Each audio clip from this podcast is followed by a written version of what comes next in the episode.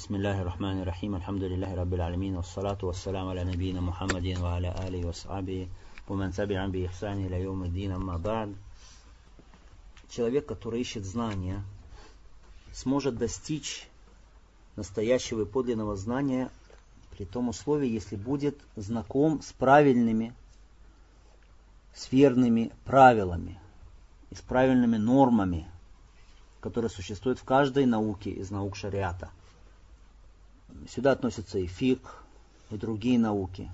Почему? Потому что правила аль-каваид, они помогают человеку понимать сами основы этой науки, цели науки. Потому что эти правила помогают разные-разные вопросы, аль-масаиль, расчлененные и разрозненные, систематизировать их и классифицировать, ближе понять их. Что такое аль-каваид? Аль-каида по-арабски. Аль-каида или правило. Это общее положение. Ученые разные дают толкование, что такое аль-каида. Все они сходятся на том, что аль-каида или правило это общее положение. Ибн аль-Кайям, когда описывает, что такое джавами аль-калим, то есть слова пророка, алейсалату имеющие обширный смысл, он говорит такие слова, которые подходят для того, чтобы быть определением для правила, для слова каида. Он говорит, «Кадыя куллия таджмау анва'ан ва афрада ва тадулю далалатейн, далалат тард ва далалат акс». Это, говорит он, общее положение, касающееся видов и отдельных единиц или отдельных компонентов, которое содержит в себе прямое и обратное указание. Это правило Аль-Каида. Так это общее положение, объединяющее в себя или касающееся и видов разных, и отдельных элементов, компонентов содержит в себе два указания, прямое, и обратное указание. Соответственно, кавадуль фикхия, то есть правила фикха, это какие? Общие положения, которые касаются и разных видов, и отдельных компонентов, да, которые указывают на два указания, то есть прямое и обратное указание. Это правила фикха. Правила фикха делятся на два вида правила, которые касаются многих вопросов, то есть являются общими правилами, и правила, которые касаются отдельных областей фикха. Так, первые правила, это которые включают в себя, объединяют в себе много вопросов, или связаны со многими областями фикха, они делятся на два вида, в свою очередь. В свою очередь делятся на два вида. Это правила, которые касаются всех областей фикха. Первая группа. Касаются всех областей фикха, правила. Сюда относятся известных пять больших правил фикха, которые мы с вами раньше проходили. Какие это правила? Алюмур би макасидиха, то есть, то есть вещи оцениваются по их намерениям, да, по намерениям. Кайда аль-якин ла бишак. Убежденность не устраняется сомнением. Правило аль-машакка таджлибу тайсир. Сложность становится причиной упрощения. Правило аль юзар. Вред должен устраняться. И правило аль-адату мухаккима. То есть традиция учитывается в хукме.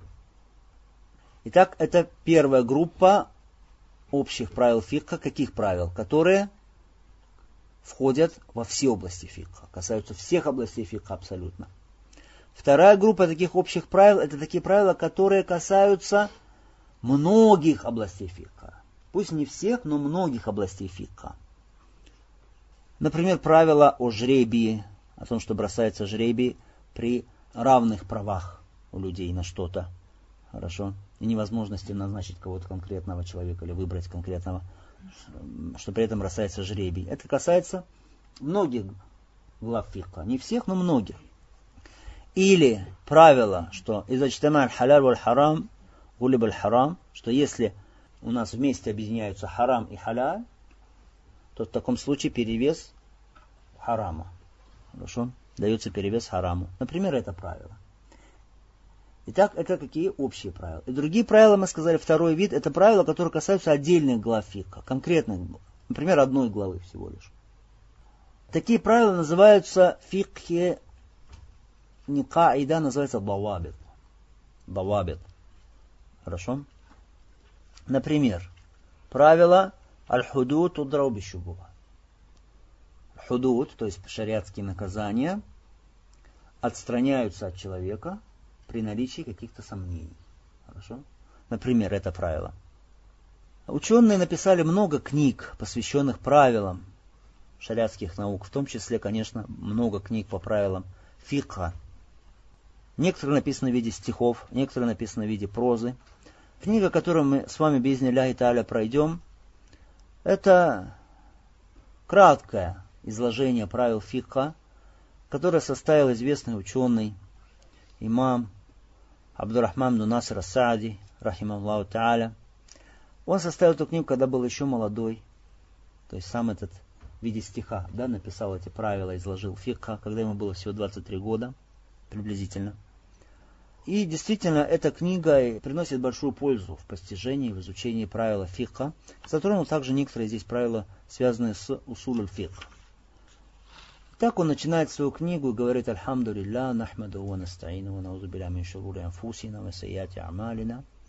Хвала Аллаху, его прославляем, к нему прибегаем за помощью, просим Аллах защиты от зла наших душ, зла наших плохих деяний. После худбы вступительной он потом говорит, что я написал в виде стиха для своих братьев – небольшую книгу, которая содержит в себе указания на правила религии, то есть правила фикха. В этой книге мало слов, говорит он, но она содержит в себе много значений, много смысла. Но поскольку она составлена кратко, то нуждается в разъяснениях некоторых вопросов. Чтобы человек лучше мог понять правила фикха, уяснить их. И потом он делает дуа и просит Аллах Субхану Тааля в предисловии, да, книги, просит Аллах Субхану чтобы он сделал полезным этот труд как для составителя его, так и для читателя этой книги, и чтобы он был посвящен только его благородному лику. И потом приступаем уже, без Италия, к изучению самого текста этой книги –